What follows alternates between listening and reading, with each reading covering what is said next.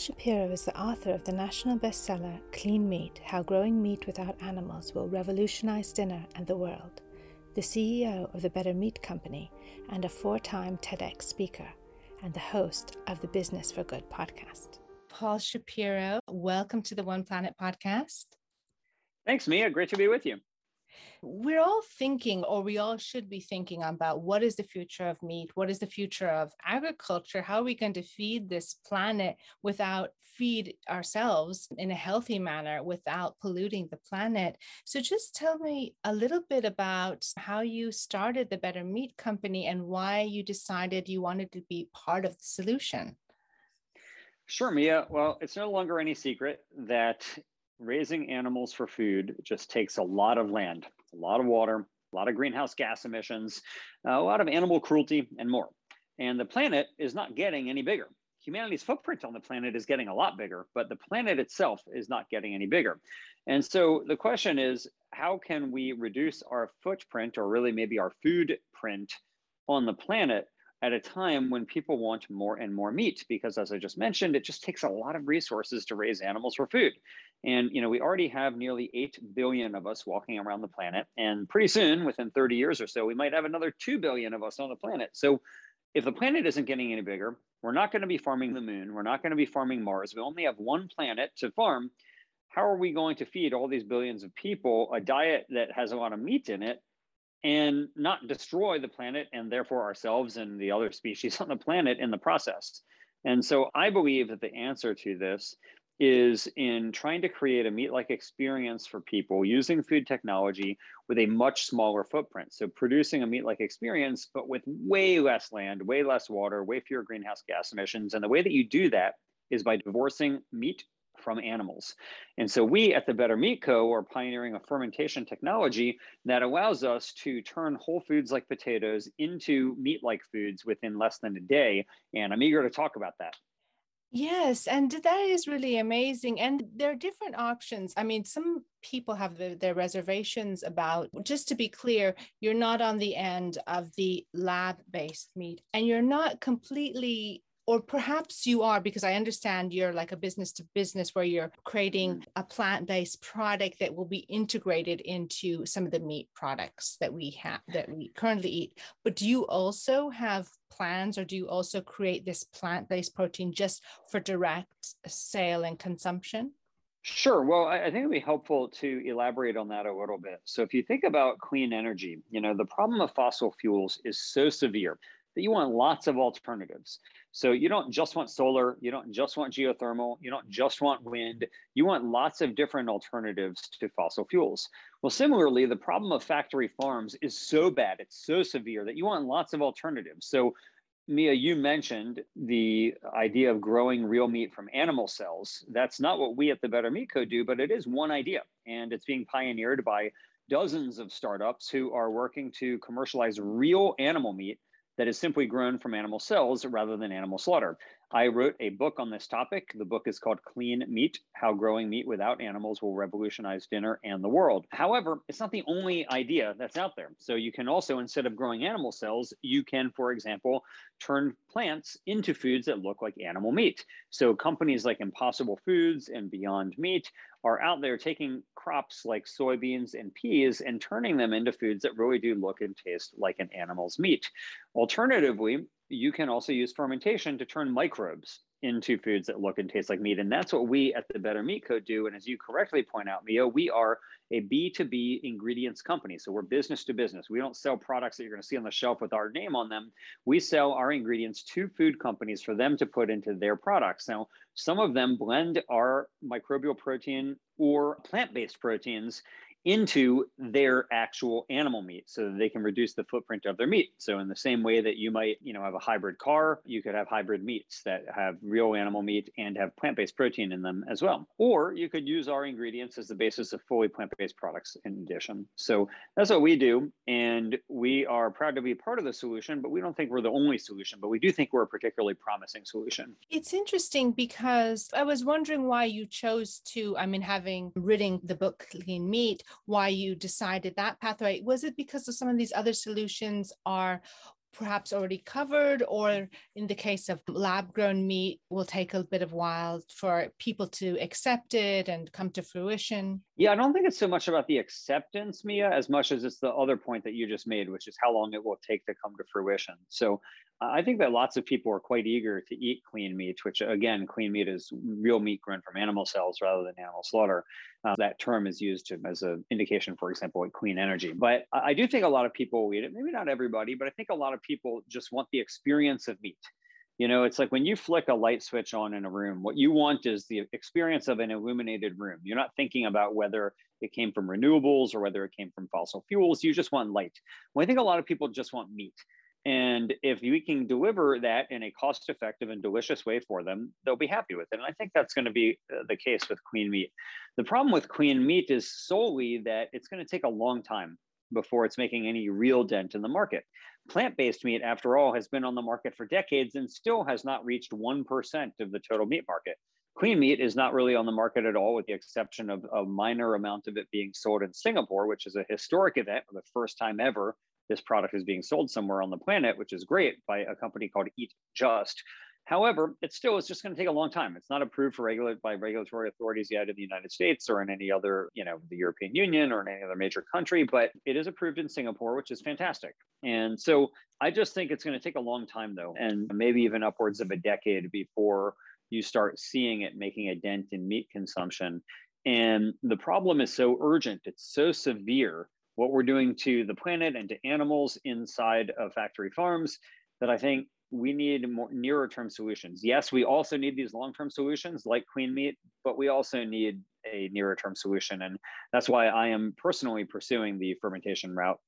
No, I think it's great. We need to do what we can do now and not think too far ahead. I had read, and I'm not sure if it's optimistic, that by 2030, then the lab based meat would become price competitive and then by 2040 like it could dominate the market but i i don't know how mm-hmm. realistic those projections are. You know your guess is as good as mine mia. I have seen those same predictions. I certainly hope that they're true. I will only point out that plant-based meat has been on the market for decades and is still not cost competitive with animal meat most of the time.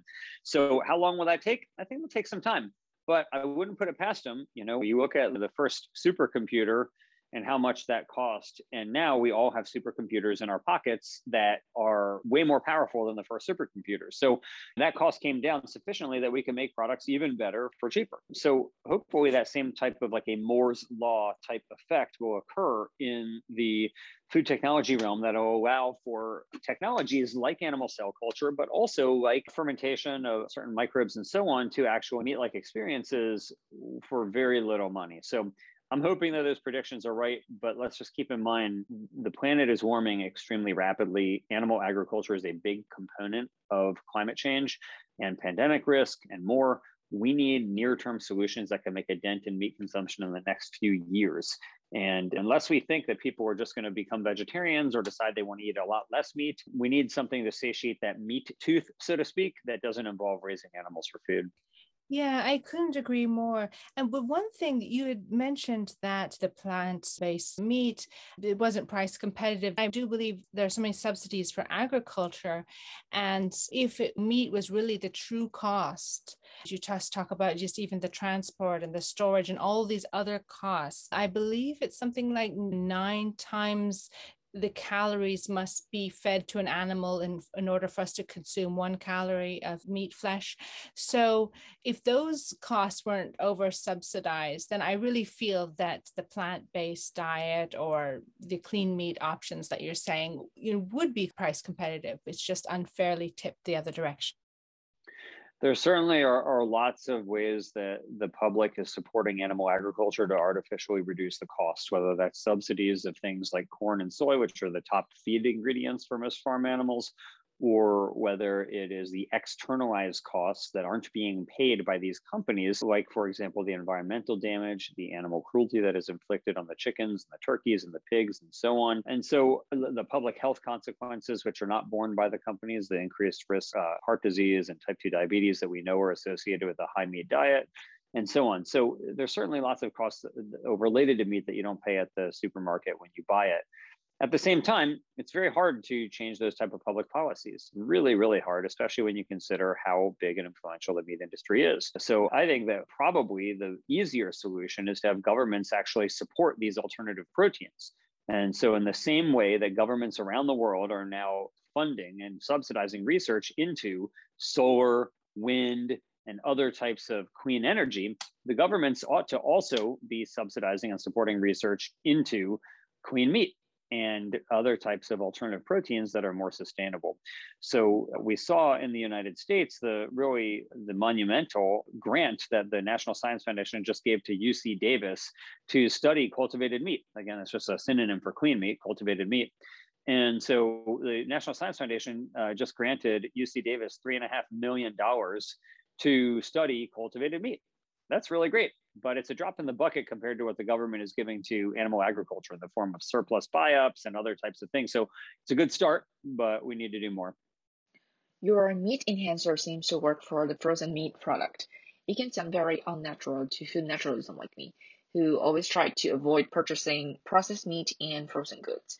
So would your product or idea help this type of people to eat less meat? Sure. Well, our products make meat better. So you're going to get meat that has less saturated fat, less cholesterol, fewer calories, more fiber, and a much lighter footprint on the planet. So the ingredients that we use are all natural and they're non genetically modified. And so what we're doing is essentially offering you a way to enjoy better meat. So, for example, if you go to, let's say, a Jamba Juice and they ask you, you know, do you want to boost your smoothie with matcha or hemp seeds or whatever other, you know, ingredient that you're thinking you might want? When you say yes and you get those added, you don't really think of yourself as getting less smoothie. You just think of yourself as getting a better smoothie. Sure, it has more ingredients in it now, but it's better. You think that it's actually an enhanced product because there are these things in there that you want. Well, in the case of the Better Meat Co formulas, these are meat enhancers. They make the product better. So you're going to get more fiber, better flavor, all natural, less saturated fat, and so on. And so, really, by blending meat, you end up getting better meat that people will want rather than a product that's just solely meat, which has zero grams of fiber, is oftentimes loaded with saturated fat and more. And as someone who's really thought about, because previous to the Better Meat Company, you were at the Humane Society for the United States for mm. 13 years. And, I was. Yeah. And so you've really uh, been thinking about animal welfare and must really know. I think many of us choose to turn a blind eye to the conditions in factory farming, the antibiotics, and you just go into that a little bit in your history, you know, thinking about animal welfare. Sure. So, in short, I really believe that future generations are going to be horrified when they learn what we did to animals um, especially animals who we raise for food. Now, most people don't want to hear that much about it, so I won't go into any great detail, but let me just simply say if you consider, for example, how the chickens who are eaten are raised, nearly all of them have been genetically selected to grow so big, so fast that many of them have difficulty even walking a few steps just prior to collapsing underneath their own bulk. They live wing to wing by tens of thousands in windowless warehouses where they're sitting in their feces all day long. When it comes time to slaughter them, you know, most people don't want to hear about what happens next. Similarly, if you think about what happens in the pork industry, millions of pigs are locked inside of crates where they are so narrow they can't even turn around for their whole lives. These aren't temporary holding crates. For years on end, these pigs are living in cages where they can't even turn around. They can stand up and lay down, and that's it we wouldn't treat the most heinous criminals in our society that way. We wouldn't take murderers and rapists and put them in jail cells so small they can't even turn around. But what crime have these pigs or these chickens committed? And of course, the answer is none. They just simply were not born human. And so we treat them in ways that are absolutely cruel and inhumane. So I don't want to dwell on this except to say that I really do think that what we're doing to animals on factory farms is terrible. And the more that people think about it, the less comfortable they are with it, which is why most people choose not to think about it at all. But the animals don't have the choice not to think about it. They are there suffering in their cages and in these factory farms to produce meat and eggs and milk for humanity. And I really believe that we can create better technologies than animals. We've exploited animals for a very long time, but it doesn't have to be that way. For examples, you know, for thousands of years, we used horses as our means of labor. Then we stopped using horses because we invented cars. We used to light our homes with whale oil, and there was a massive whaling industry to kill these whales in the oceans in order to take their oil and create light. Well, then we invented kerosene and eventually electric light bulbs that ended up destroying the whaling industry because we no longer needed whale oil. So I think similarly to how technology has freed whales and horses from being exploited by humanity for the most part. Of course, there still is some whaling, there's still some horse use, but for the most part, compared to what it once once like, these technologies have done a lot of good for animal welfare. I think similarly, the type of technologies that we're talking about here are going to do a lot for the chickens and the pigs and the turkeys and other farm animals who certainly need assistance. Yes, and just to go in a little bit about the methane gas uh, emissions, is that that are caused by animals? Is that exacerbated by our treatment of them? I just never understood that process. Sure. Well, you're correctly identifying that cattle and other ruminants produce a lot of methane or methane, depending on what part of the world you're from. And they do that largely because of the fermentation system that is their bodies and they're producing a lot of methane through that process. Most of it comes out essentially as burps from these animals that happens during their rumination period and that's a real problem. So no it's not so much about the treatment it's just about inherent to that particular type of agriculture where you're raising ruminant animals. But i do want to be clear it's not just the ruminant animals who are contributing to climate change because even for animals ruminants who are monogastric meaning they have one stomach like chickens you know these animals are eating a lot of feed and it takes a lot of land to grow all of that feed. So you have to deforest a lot and then run agriculture on all this land. So if we were not dependent on raising animals for food we could free up huge amounts of land in order to either rewild it deep reforest it, put it back into wetlands, whatever we want to do that we could actually do something good for the planet with it and have native wildlife come back and living on it. And so, yes, the methane is a big problem, but even so, you're talking about the real issue is how much feed is grown for all these farm animals, even the non ruminants, and that's a big one. And you yourself, are you vegetarian? I am. And when, how did you come to that uh, decision? So in 1993, Mia, I was a young, a very young teenager, and a friend of mine showed me a video about what happens. Now, keep in mind, in 1993, there was no YouTube, there was no internet. It was just like a, a VHS tape that he showed me.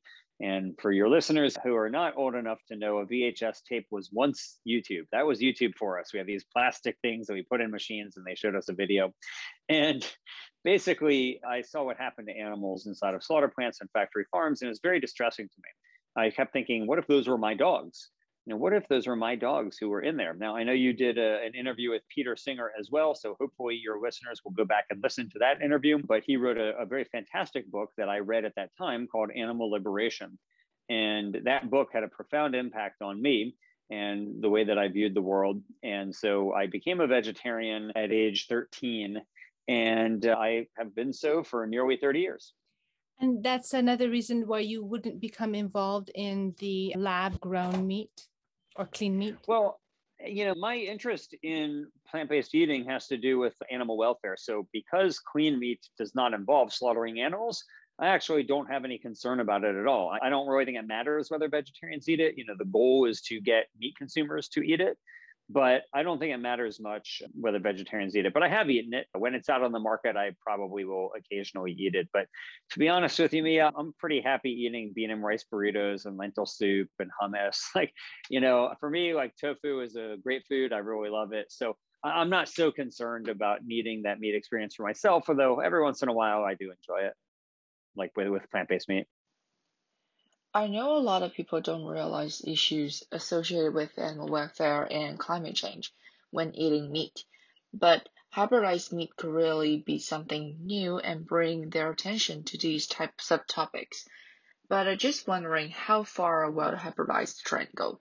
And do you have other plans if the trend shut off Sunday? Hmm, yeah, I think it's going to go actually pretty far. So, in the past, many people have thought about protein as being synonymous with a hunk of flesh from a once living animal's body.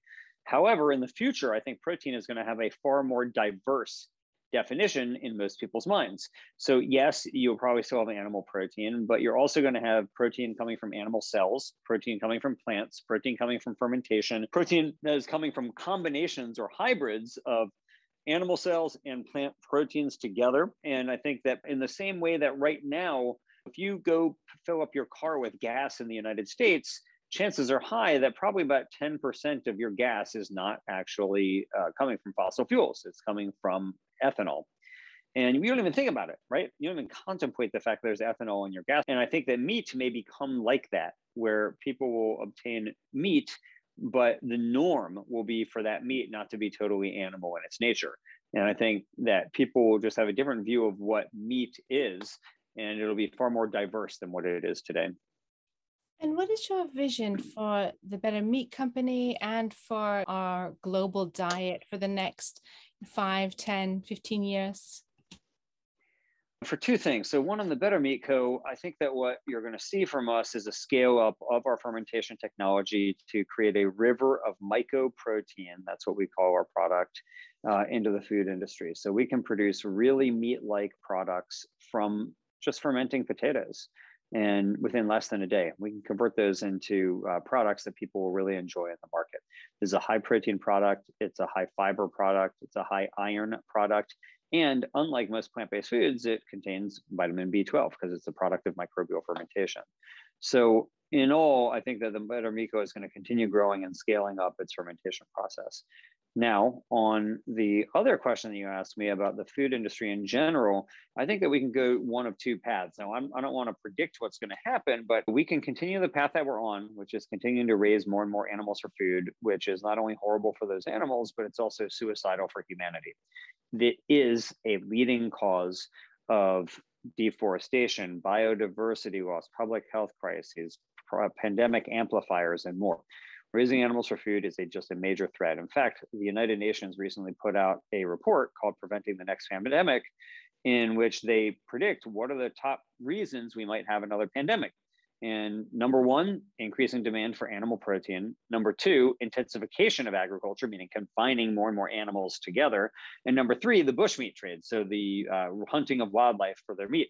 So, you know, the top three reasons the United Nations says are going to be the most likely causes of our next pandemic are all relating to humanity's desire to eat meat.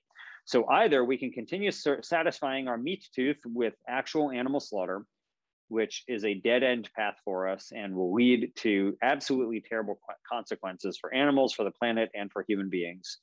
Or we can start reducing our reliance on animals. We can move toward a system where, yes, we can produce abundant amounts of delicious, safe meat without the need to raise and slaughter billions of animals. So, one of those paths we're going to take. And I'm working hard to make it the latter because I think there's a lot worth fighting for. We only have one planet and we need to fight for it. And that is going to start with what we're putting on our plates. Yes, well, we're glad that you're working on these market based solutions because activism only does so much. And then we have to act in other ways that affect the whole market and affect all of society. So, in closing, as you think about uh, the future and the kind of world we're leaving the next generation. You know, what have been some of those important lessons for you, and what would you like young people to know, preserve, and remember? One of the key barriers that people face is this pernicious thought that somebody else is going to be the one to save the world. It's not going to be somebody else, it's going to be you. And so if you think that you can't do it, you're probably right you won't be able to do it. But if you think that actually you can get out on the field and start playing and start winning for the planet, then you should go do it. Maybe start your own company, invent your own technology, join one of these socially conscious companies, join the Better Meat Co. Where there are lots of opportunities to actually advance technologies that can save the world. I don't believe that people are just going to have a moral revelation and say, okay, I'm going to stop driving, stop flying, stop eating meat, I think more likely people are going to figure out ways to engage in the activities that people want while at the same time doing it with a far lower footprint. I wish that people would do all those things, but sadly, I think we're going to need new technologies that allow us to engage in the types of activities that humans want to engage in with a much lower footprint on the planet. So, my main recommendation is to get out onto the field and to start playing. Don't wait Don't wait until you're an adult. Don't wait till somebody invites you. Don't wait until uh, you've gotten some degree.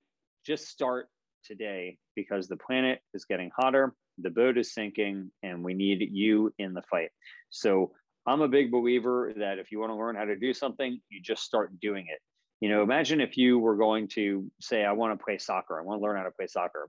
You don't learn how to play soccer by reading a bunch of books about how to play soccer. You get on the field and you start playing. And that's the same here with saving the planet. I think that it's time uh, for you, if you're listening and you're looking for ideas or ways to get involved, please contact me. Go to bettermeat.co. Again, that's bettermeat.co and get in touch with me. I'd love to hear from you and, and chat about ways that uh, I might be able to be useful for you. But get out on the field and start playing because the planet needs you.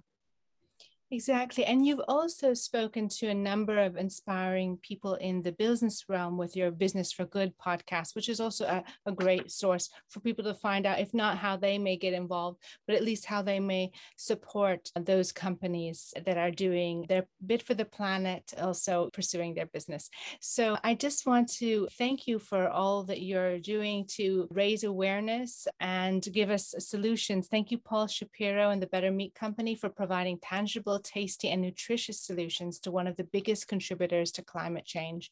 We all live on one planet we call home. Thank you for creating market based solutions to make the world a better place for future generations and adding your voice to the One Planet podcast. One Planet podcast is produced by the Creative Process. This interview was conducted by Mia Funk and Xiaoshuai He with the participation of collaborating universities and students. Associate interviews producer on this podcast was Xiaoshuai He. Digital media coordinator is Hannah Starr Brown. Theme music is written and performed by Juan Sanchez. We hope you've enjoyed this program. If you'd like to get involved in One Planet podcast and be part of the climate change solution, just drop us a line at team at oneplanetpodcast.org. Thank you for listening.